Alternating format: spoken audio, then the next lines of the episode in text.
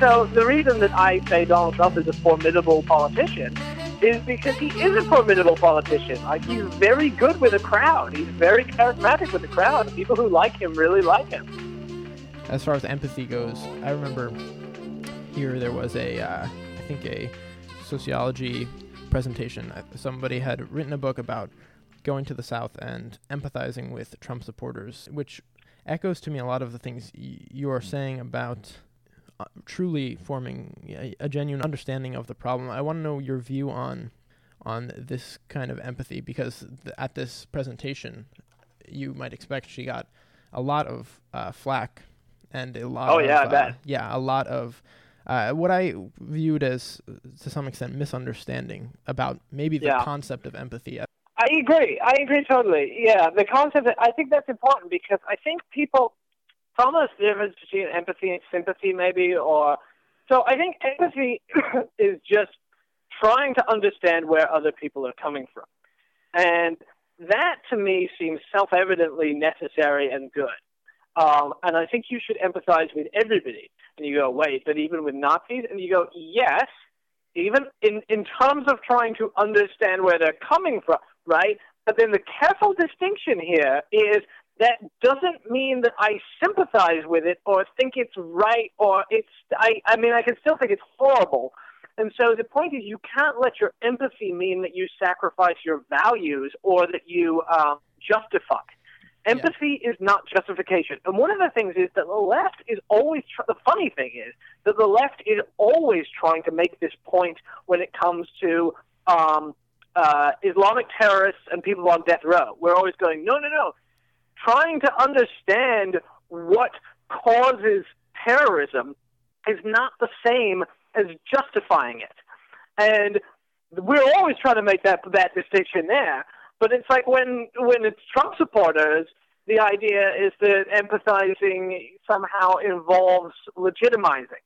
And I, yeah, I don't know if there's a possibility that it's not the best possible way to the most uh, effective use of your time. I think uh, I, I think the sociologist, this is Arlie Hochschild, uh, the Strangers in Their Own Land book, or because she, she she's one who yeah Yeah, she was speaking here at uh, at BU. So yeah, because she did this big book on on Trump supporters or, or or people in Louisiana, and and and the whole point there is, is you, you know for for a sociologist going there, I think there's obvious value because it's something that isn't explored in sociology, and sociology has a big deficit in terms of understanding.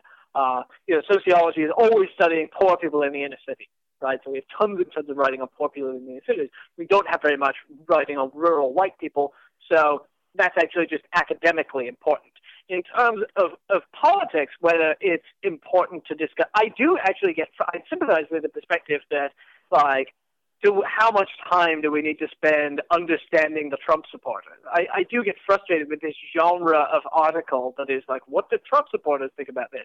Because, like, I don't care what they think. I mean, I am I am empathetic towards all people who suffer, but but I also don't think that your job is to spend your time appeasing uh, a particular segment of the population and who you is mean- wrong about everything. you mean in the sense of of I, I imagine there there the genre you're talking about is the only thrust or the motivation is simply uh, we need to empathize more and not necessarily yeah, not uh, almost as if I don't know if you think that sometimes that argument can just substitute a uh, substitute basically a suggestion that maybe maybe this isn't as bad. yeah.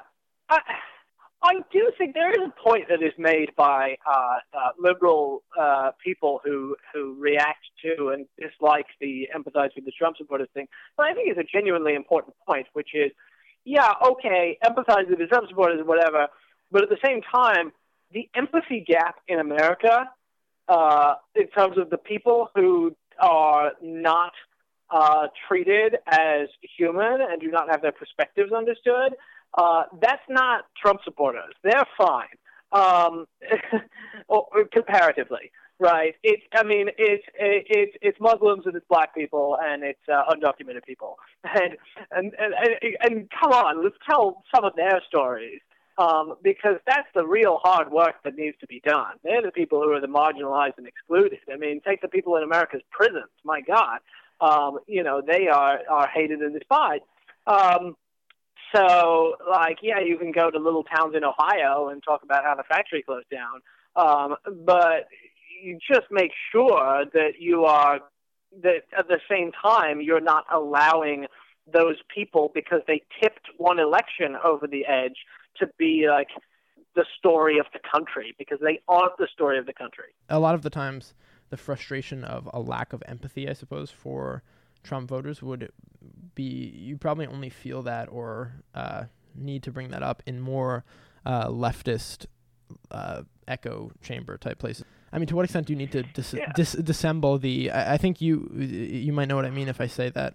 Um, in some more liberal areas, there's this like uh, faker, like falser kind of empathy that is like true liberalism. I suppose is is about empathy, but then there is this like super, more superficial version uh, that that comes to the surface maybe among. So one very disturbing thing that you saw after the election is you know this kind of um, like whenever there be a thing going on, yeah, people uh, people uh, in West Virginia voted for Trump. Now they're going to lose their health insurance, and there were some people who are uh, liberal um, who would go, "Well, good, you know, good. That's what they get." But they shouldn't have. They should have thought twice before voting for this for this awful human being if they didn't want to die. And you know, okay, well, I get that impulse because you're angry and you realize that they caused something that's very horrible. But the whole point, you have to be consistent in your values. And the whole point to me of being on the left is like, I don't want to get all preachy, but it's kind of a Christian thing about like, I mean, I'm not a Christian personally, but it's like, it's like you're supposed to follow the lessons of Jesus about loving and forgiving people despite their flaws. Um, so if you have contempt for um, uh, poor white Republicans, uh, I feel as if that is inconsistent with at least what my value is, which is that you love you're supposed to love the sinner or, or whatever it is. You know, you, you, you hate the hate the sin and love the sinner or whatever and you're supposed to try and understand people because that's what we're doing. That's as I say, that's what we do with criminals. Um, we go, look, they did something that hurt people, but it doesn't mean that they're not human. It doesn't mean that they sacri- that you can now have contempt for people. They've had hard lives. Um, I, I'm very sympathetic to people, even people who, um, like, and it's easy. Obviously, it's easier for me because I'm a white man. Like the, the, the, the bigotry doesn't personally affect me. So you go, well, it's very easy for you uh, to empathize with someone who's a bigot because you don't have to be victimized by it, which is true. Um, at the same time, though, I think like yeah, everyone's aspiration has to be like to, to, to not bear resentment and contempt for, for other people. Right. Do you think that, that in your position, if if you uh, you know view it just because it's easier for you doesn't mean you shouldn't you know necessarily do it if you know to if you you know have the time yeah. or room to do it. Yeah. Well, here's here's an example. Here's a here's a, a parallel example, right? Um, it's easy for me to oppose the death penalty because nobody I know has ever been brutally murdered. And it would be a lot harder for me to oppose the death penalty if, say, uh, my child or my uh, parent had been brutally and horribly murdered, and I might feel that instinct for vengeance. Um, but the fact that it's easier for me doesn't really mean that it's right for uh, you know just because just because someone is in a position where like they are their viewpoint is obviously far more understandable given their circumstances. Um, I like I totally understand um, uh, I, I, I totally understand where people people of color are coming from, when they say, you know, now you know America is a doomed to a white supremacist country, and and you go, well, I kind of get why you think that. I don't. I want to be more optimistic than that. Um, it's like I, always think this way about Ta-Nehisi Coates, right? Ta-Nehisi Coates' writing has a very pessimistic vision view of America. He really thinks uh, this country, after the election of Donald Trump, is hopeless. Um, I don't think that, but I totally understand why he thinks that. Talking about current affairs and at least like putting this sympathy, applying this empathy, sympathy to your writing, I definitely sense an undercurrent um, of sympathy. At the same time, I sense a uh, there's definitely you couldn't say about current affairs that there's no sense of justice either. Oh Uh, yeah, th- it's all righteous indignation. right, right. They're- firmly, uh, you know, taking down either fig- figures or, um, or conceptions of figures at least, or uh, conceptions of. Uh, you have uh, the death to the economist um, sticker. Uh, you know, uh, conception. Just these popular ideas that are you think fundamentally wrong or flawed. Well, yeah, yeah. I, I, I hesitate to say that because it, sounds so, so self-righteous, right? You know, it is about principle. I'm the I'm the only principled person. Yeah, I, I don't think that at all. I think we're all motivated by our, our, our biases, and it's hard it's hard to say that you stand on principle. I do think that I try and think about. I- this is all because I have grew up reading Noam Chomsky, who formed my political conceptions. And the, and the one major thing that that's the ongoing theme of Noam Chomsky's writing is a consistent outrage at uh, cruelty by human beings towards other human beings. Um, and and and have holding that as your first principle is that I don't like it when people hurt other people, and I and that's where I begin. Uh, that's my starting point for analyzing everything. And so that kind of explains a lot of um, why we do what we do. So uh, we just had a very long thing about Joe Arpaio because I think Joe Arpaio is a cruel and, and, and monstrous human being. Um, but also, to a lesser extent, I think Bill Clinton is kind of a bad person because I think he did things that hurt people. Um, and it also means that the kind of political issues I'm interested in talking about are going to be the kinds that affect people the most. That doesn't mean let's talk about economics instead of racism. It means let's talk about both economics and racism in ways that emphasize the parts of those things that hurt people the most. Exactly. So yeah, yeah there's uh, yeah. even you even have the article um, let keep focused on things that affect people. Do, Mhm. you, do you feel that media strays from that? Yeah, of course. Because I mean, one of the big pieces of news in the Trump administration has been the fact that um, in um, uh, Syria and Afghanistan, civilian casualties from drone strikes have massively increased since Trump took office. Okay, well, how much discussion does that get uh, compared to whatever Trump said about the football players this week? Uh, like, it's it, it, it, and and even the discussion about it, the, even the NFL discussion, which has been Colin Kaepernick's protest was about uh, uh, police brutality. Okay, and that's gotten completely lost. Now it's just a war between Trump and the NFL players over the flag and the anthem. Um, so it's even like staying focused on the things that matter means if we're going to talk about Colin Kaepernick's protest, we're going to talk about the issue that he is protesting because of. Um, and not get into the drama of Trump versus like Yeah. who Trump disinvited from the White House. Right, or or, or even the the Amber uh, the Amber A'Lee Frost article where she is talking about how to write about Nazis is taking uh, to some extent. I guess this there's this.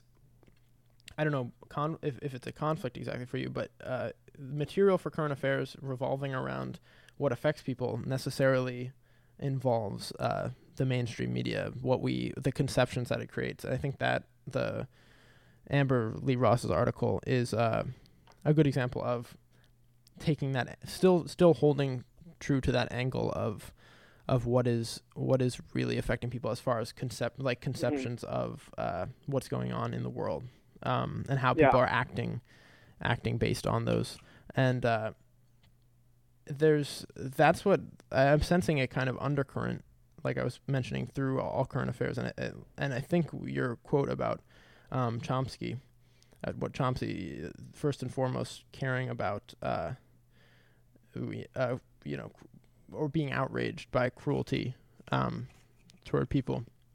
Current Affairs describes itself as a anarchist, or the or you know Yeah. uh, there's the quote that says the the only uh, anarchist uh, publication, um, contemporary publication worth reading. What was the when you were when you were thinking of uh, current affairs as a as a concept? How did it kind of come to you? Kind of, I mean, and in the larger context of your writing experiences, these these kind of whatever led up to this essentially uh, anar- anarchist is a good word or, or rogue um, yeah the, the only path you follow is essentially that that main path of looking out for wh- who or what is is being wrong yeah so so yeah the reason the reason that I like uh, uh, the word anarchist and that I like anarchists historically is um, okay. So anarchism doesn't have a fantastic track record. I, I can see. Um, but one of the things is that if you look throughout history, the anarchists are always the ones who are willing to criticize everything if it uh, runs contrary to their principles. And, and, and that's true on the left. Like, here's what I love about the anarchists. The anarchists, if in the Russian Revolution or in any revolution, uh, in the Spanish uh, uh, Civil War, the anarchists are always the ones who are critical of people on the left who replicate the tyranny they see on the right.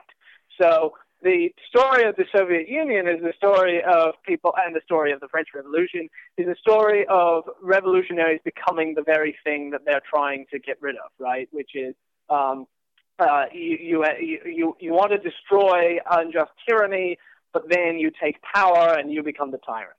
Well, the, the, the history of Marxism and communism is often like, well, this is why our dictatorship is different from their dictatorship. And the anarchists are always the ones who say, no, all dictatorship is bad no matter what. Um, and the prince and what we want is an end to dictatorship. It's not that we want the dictatorship of the people instead of the dictatorship of the uh, uh, bourgeoisie. Um, it's an end to all tyranny. So I like I like the anarchist philosophy because it suggests that you will be willing to criticize even the people on your side if they begin to become the thing you're fighting against because it's about the principle. Right. Um, and and and to the extent that you're doing things that don't conform with that principle, uh, you're no longer uh, serving your your values. How do you think, uh, as that relates to other publications, like you've criticized the New Yorker and the Economist, uh, do you think that they you wouldn't call them or you wouldn't characterize them obviously i guess as as anarchist in the same sense uh, in, in, the sense of uh, yeah characterize for me those those publications are what you and you, you were kind of mentioning alluding to this earlier but specifically with these publications what are they what are they failing to do? What are their constraints? Yeah. So the, the, they're two they're two different publications there the the economist i think is it's very clear what motivates the economist which is the economist has a very simple worldview and that worldview informs everything they publish. Um, the that view is uh, markets are good, um, and pretty much uh, that's it. that's the beginning, right? That's the beginning, middle, and end of it, right? Uh, uh, capitalism's been good for the world. Um, they are a business publication. Uh, they are not culture warriors. They, they're not cultural conservatives. Um, they uh, it's not clear where they would stand on, something like abortion because their main thing is that markets are good and regulation is bad, socialism is bad. Look how horrible Venezuela is. And that kind of motivates a lot with me. I mean, I did an article about The Economist where I went through um, the way that this worldview informs uh, their reporting. Um, and I, I, I think so. Uh, it, it's pretty easy to notice that. Now, what that means is they have an ideological blindness when it comes to problems with markets. Um, and this is the kind of thing that I reject is, is having an ideology that means that you can't see. So they like markets because they think markets have brought everyone prosperity and uh, socialism destroys efficiency and hurts people. And it's certainly true that the, the Soviet Union hurt a lot of people. Um, but it means that because they believe that ideologically, they are unwilling to see the various ways in which um, uh, people are hurt under capitalism when uh, you know they're mistreated by their bosses. Um, uh, they have to do horrible low-wage work for, for 12 hours a day, right? They, and, and they're unwilling to kind of acknowledge that and have a solution for it. Now, the New York is kind of different. They're a culturally liberal magazine. Uh, they uh, they're, a, they're a magazine of elite tastemakers, and their view is they think the world they they they. the New Yorker's classification, the way I probably describe them is um, everything in moderation, right? Every single thing in moderation. Nothing yeah, too radical is ever going to published. Yeah, some of the titles of your articles alone are are essentially, and I, am sure this is an intended effect, uh, sh- uh, shocking and like I was saying, paradoxical to, yeah. uh, you know, the you know, there's the real Obama, which you know, uh, you know, you don't know exactly what you're getting to. It probably makes people a little nervous, and then the but more importantly, the claims you go on to make. Um, I believe I don't know if you, you want to characterize it better. Obama's uh, nestling, I think it was something nestling with the the global elites, or however you put yeah. it in you're saying that the New Yorker is constrained as far in terms of yeah. So they they're afraid to make a strong claim. I think I think it's fair to say because I mean not not all kinds of strong claims, but I think they are not ideologically committed to free markets like the Economist is. But I think there is a sensibility that suggests that any kind of incredibly strong claim uh, is to be you, you have to be wary of. Um, and, and you see this in the way they talk about people like George W. Bush. Um, I'm not afraid to say that I think uh, George W. Bush is a mass murderer. And I think the facts of that are, are pretty straightforward, which is that George W. Bush launched a uh, war uh, for no good reason that killed 500,000 uh, Iraqi civilians. I think that makes you a mass murderer. Um, I, I, I think it's a pretty open and shut case. And so I, I don't say that lightly. I think you have to defend the claim, but I think the claim is defensible. But you would never see that. I mean, if someone writes that in a draft, the New Yorker editor is going to take that out, right? Uh, if they did, if someone just casually mentioned mass murderer George W. Bush, right? And I, I, I did a thing where I looked at their, the way they reviewed his paintings. Well, you know, their view is, well, he was he made a lot of mistakes. He wasn't a good president, um, but he is a good painter, and he's a soulful and well-meaning guy Right. and I can't. Yeah. It it feels like is there as far as what you you said that the current affairs is uh you said I think unapologetically uh ideological or aligned with I guess if if we're talking li- yeah. like uh, more left leaning liberal mm. publications if you want to compare current affairs and the New Yorker of course there's a way broader range of what you can say or how deep you can go as a liberal left leaning uh, in le- into left leaning ideology. Is your feeling that do do you think I'm getting to the point that uh, magazines have a or publications yeah. have to to maintain some kind of cohesion or, or brand and do, sure. basically do you think the New Yorker yeah. is, is too constrained to to nothing. Well, you know, it's so funny that you say you got me thinking here. I think it's really interesting that you you raised this because I, I it made me start thinking. Well, what are our constraints, right? What wouldn't we print? Um, what, what what are the things that uh, what are the boundaries outside which uh, we can't stray? Because we actually have a pretty I say they have a pretty consistent line. We have a pretty consistent line. Um, I think so. I'm pretty uncompromising too. Uh, it's not, the, but it's not that free markets are great. It's that like you know hurting people is bad, and like we're not going to defend it. So uh, we're very rigid in our editorial line in a certain sense because I would never publish anything that justified an atrocity. Right? If if you were if you were defending uh, if you were defending torture, for example, you wouldn't. We, we wouldn't put that. I don't care what your argument is. It might be a very good argument, but it's not going to non Because there are enough defenses of torture in the world, to where we, we just like if you defended like if you say like a uh, um uh a, a, a woman's place is to, is to please a woman's job is to please her man, right? And you gave a long and very well written argument for this uh, it would not go in our magazine.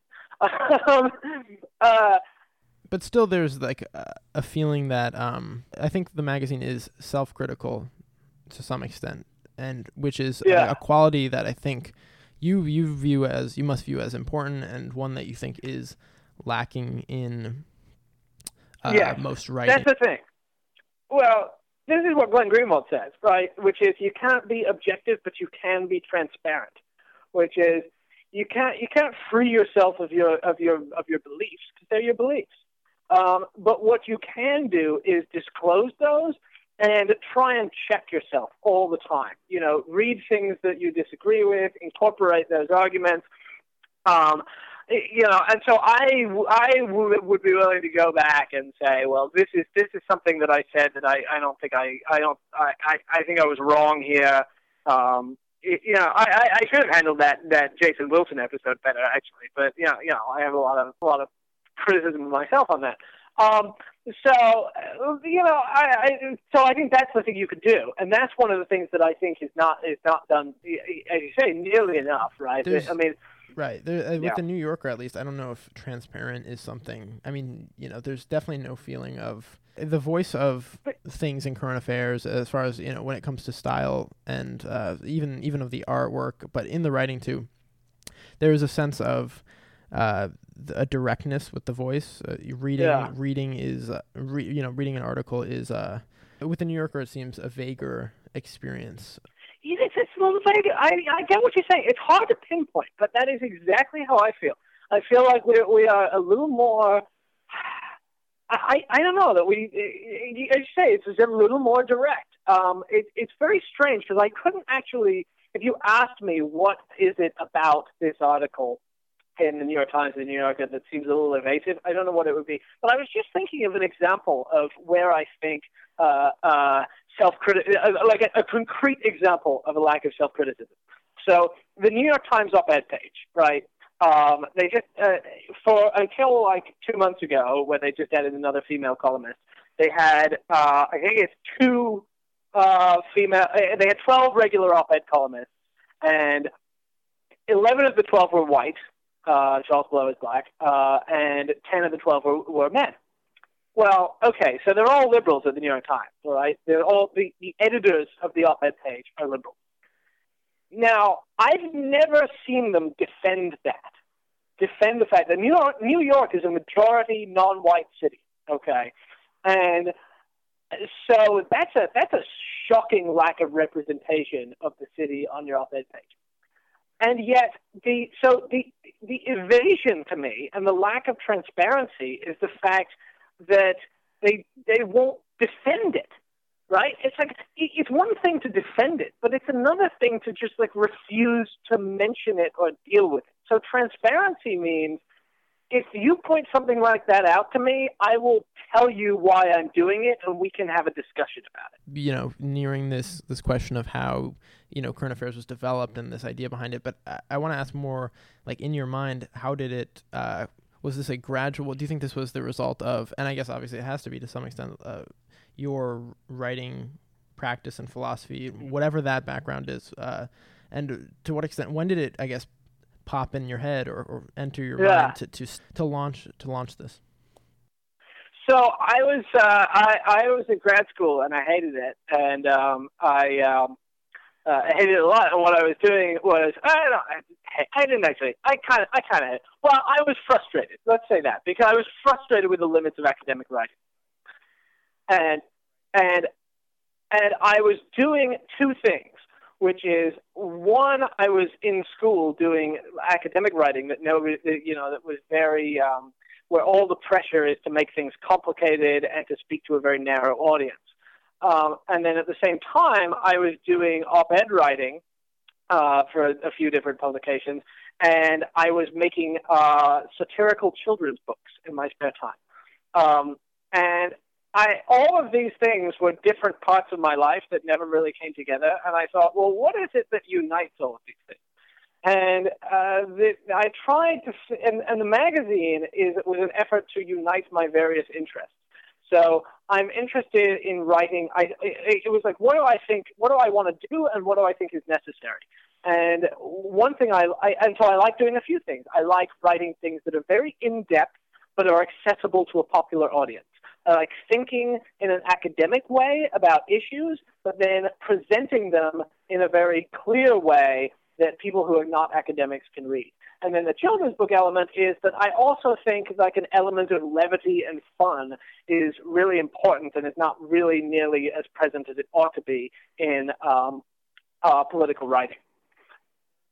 Another one of the quotes uh, is it's as if uh, Willy Wonka and Christopher Hitchens came together to edit a. Uh... Yeah. So the Willy Wonka uh, part is, is is very important to that, and you see a lot more in our print edition because our print edition is full of artwork and cartoons. I'm interested in your frustration with academic uh, writing as a, as it mm. pertains to what is the larger scope of writing in your life. I mean, is it? It seems like you have a. I mean, you, it's one thing to write academically and you st- stick into that. I don't think everybody escapes that uh, that path necessarily, or that. Uh, I, am wondering yeah. what other sensibilities uh, contribute to. Uh, of course, you said the things that were going on in your life, but I maybe broader broader context. Uh, how long have you been writing and and yeah, I was. Uh, I've always. I mean, I, I've always. I can't remember when I started writing, but I know that I've written for as long as I can remember. Um, uh, I never, but I never really thought about actually doing writing professionally. I never actually aspired to be a writer. Uh, I just kind of woke up one day and realized that I was now making my living writing, and that was very odd to me because I never even thought of doing that. Um, I, I was going to be a lawyer. Um, I, I am a lawyer, actually.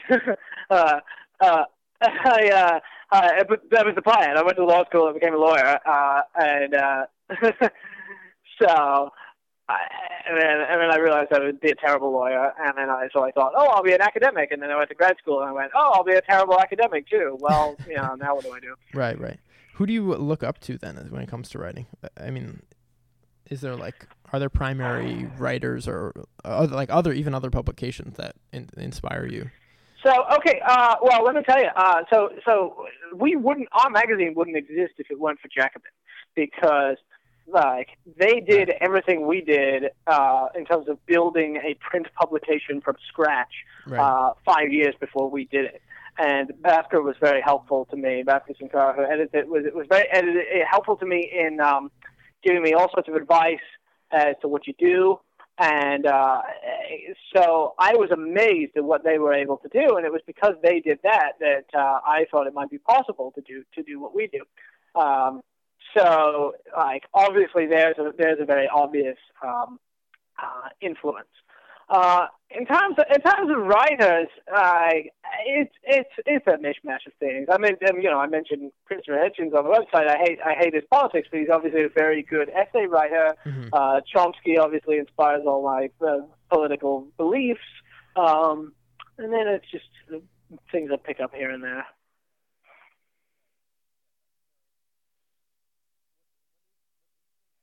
We're getting into uh, you know the the heavier, more cumbersome, in-depth topics you were talking about, but then there are a variety of articles. I mean, even uh, even mentioning going back to the uh, in defense of liking things. The real point of that article, I brought it up to to help show a f- kind of flaw in other writing, the New Yorker. Um, but the real point of that article, to on one hand, yes, to criticize the New Yorker, but on the other hand, there is this whatever the Willy Wonka sensibility is this the simplicity or the yeah. there's the other article that's um we should all just get along or we should all just be nice be kind to one each other yeah. Uh, you know these, nice. these kind of uh, yeah, you know next to next to an article about you know how Obama is uh, you know you know you know whatever yeah. yeah next to these like kind of uh you know sensitive or intense or complicated analyses there there's this counterbalance of of course there's uh, also to mention there's tons of writing about art and and all these other things. Not very, not so much related to politics, but uh, there is the, the the this like I keep using the word undercurrent, but if you want to expand on sure. this philosophy of just kindness, yeah. Well, yeah, exactly. So, so there's this thing where, like, I'm constantly worried about being, because nobody likes a critic. Like, critics are sourpusses. They're, they're just nasty people who go around just pointing out the problem with everything without ever actually being constructive. That's the, that's the reason nobody likes them. And I don't, I really don't want to be that person. I really don't want to be a curmudgeon. And I think it's so easy to become a curmudgeon. And I actually want a world full of joy and friendliness and happiness. And, you know, uh, my, my kind of leftism is trying to build a world that people actually like to live in. It's not just trying to tear down all of the awful um, power structures and what have you. It's trying to introduce good things in the world. And so I'm very conscious of that and constantly, constantly trying to um, come back to the theme that we are an optimistic publication. Um, like we, I really don't want to be a everything is going to hell in a handbasket uh, uh, publication because I think hopelessness is, gets you nowhere. And so we're constantly writing things about how you need just because everything is terrible, um, you can't be resigned and you can't become just um, uh, bitter and cynical. And I think cynicism is very destructive. So we're not cynical. I mean, we're cynical in a certain sense, but we're not. Uh, I like I'm cynical about about all uh, about the, the Democratic Party politicians, but I'm not generally a cynical person. Right, and a lot of times there's a. We were talking about academic writing. I think you know it's it's really to the point. You know, it's getting ideas across. But I I, I find sometimes reading these things like a maybe unintended grave uh you know cold kind of quality. I don't know if you ever if you if you know what i mean. Um yeah. they, oh, a, yeah. a very serious even if it's about um you know something not so terrible uh, you know any kind of academic writing a lot of times is you know colorless or you know i don't know if you think that in academics that no, can, that can be true. lost it's or, true. There is there is some, there is a lack of warmth and again, it is difficult to put your finger on exactly what does it. If you were to look at a paragraph, if you were to look at two paragraphs of writing and you say, well, which of these is warmer and which is colder? That's a weird question to ask, actually, because like you know, you know, the words don't have temperatures.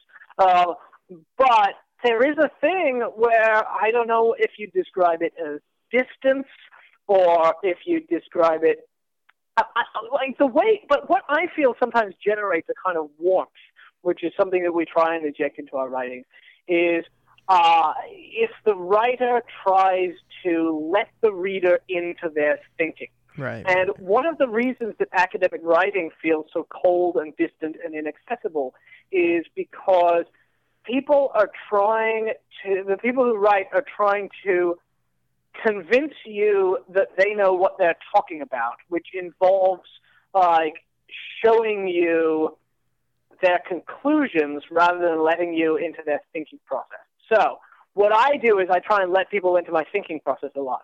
Um, I try. I'm willing to sound dumb in my writing. That was an important, really important thing for me. Is to is to go like I, I don't I here's where I I start not knowing anything about this. Well, this is I'm I'm going to go find out about this, and this is how I found out about it. Right. And um, uh, and and if you do that, if you you you end up being closer with your reader than uh, someone who has already gone and done the thinking off in their brain, and now they're just coming back and giving you a presentation. Exactly. Yeah. Even the uh, this is an article I like a lot, but it's uh, I think it's called "People Pretending It Isn't There," and it's about nuclear mm. weapons. One of the central thrusts is that there is this, back to what I was saying at the very start, the interesting time to be doing what you're doing and to just interesting time in general, uh, weird time where there is this like strange looming thing that everyone knows about, but everyone also yeah.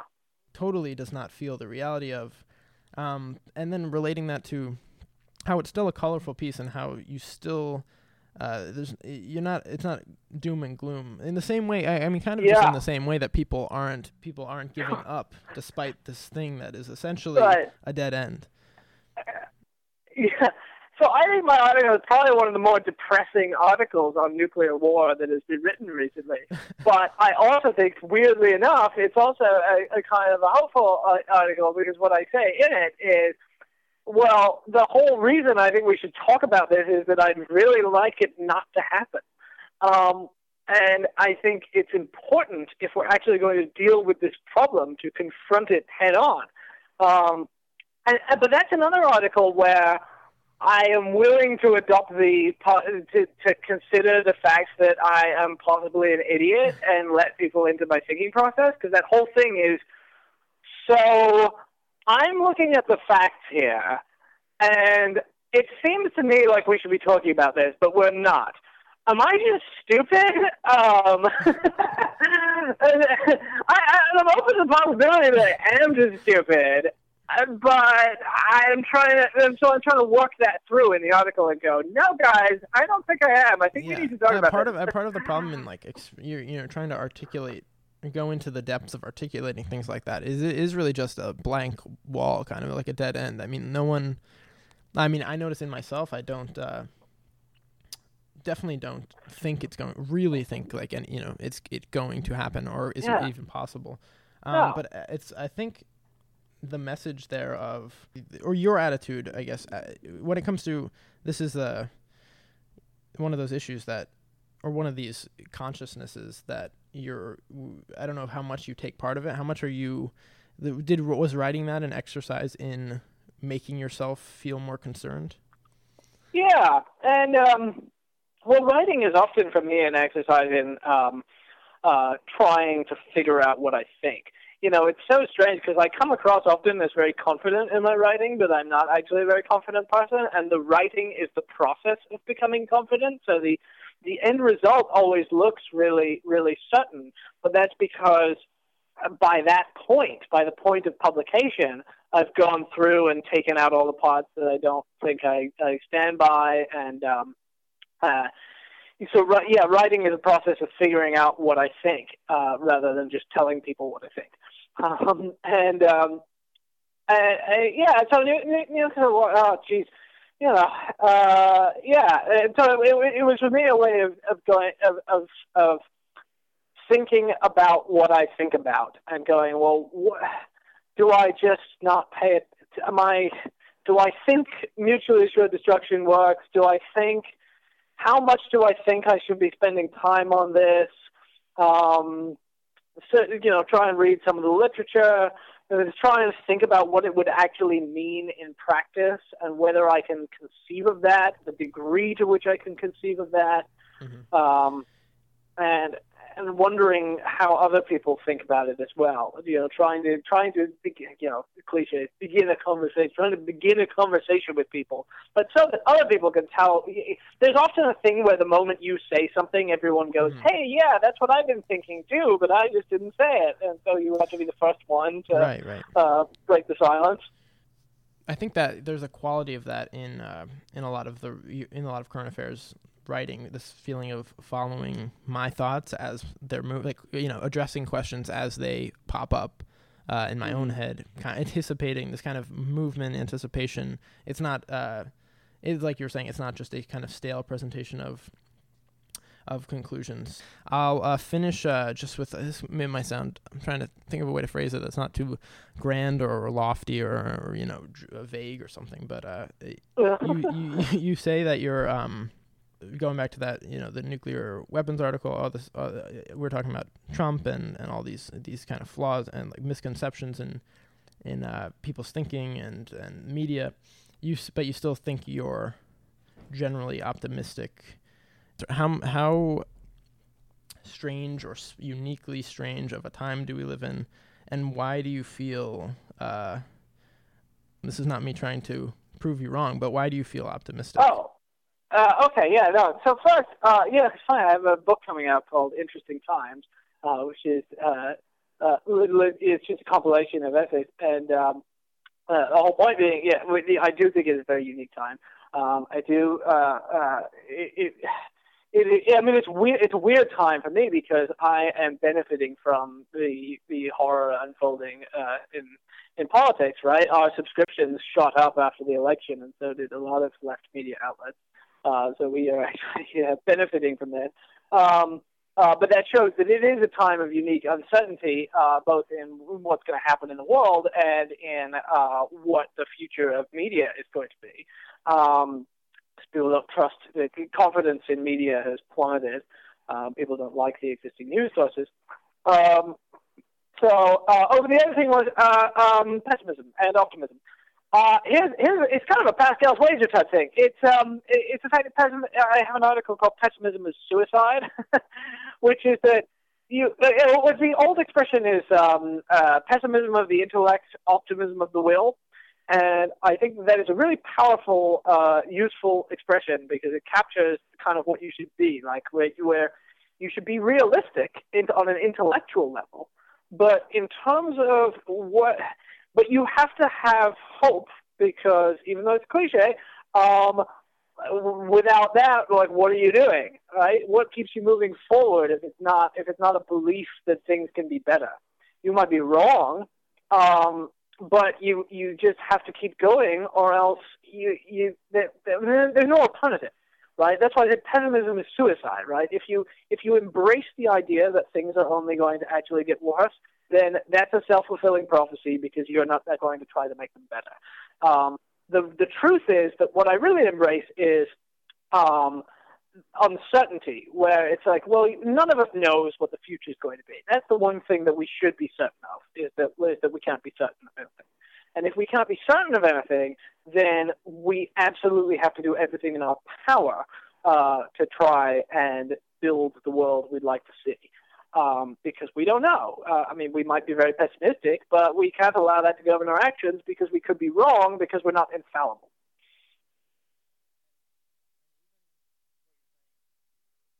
You were uh, acknowledging the cliche, perhaps like you know the potential cliche of that, but even your article in I think it was defending the use of platitudes and cliches. There's that life, there's that life affirming, resuscitative quality to a lot of this stuff where it's true yeah, it, it's it's you know it's easy to like live in a maybe kind of this this mist of like not not just uncertainty of course about the future but uh, you know uncertainty about this, this like sincerity who means what and what uh, you know what should you be sincere about especially now i think especially yeah. with uh, yeah, you know cliches that's the thing uh, the platitude the, the platitude uh, interesting you mentioned that because right because cliches make for bad writing but they also make for good life advice um, they're often true um, you know, the, the golden rule I cite in there, you know, treat others as you like to be treated. And that's incredibly old and it's very simple, but, you know, it's, it's also incredibly important.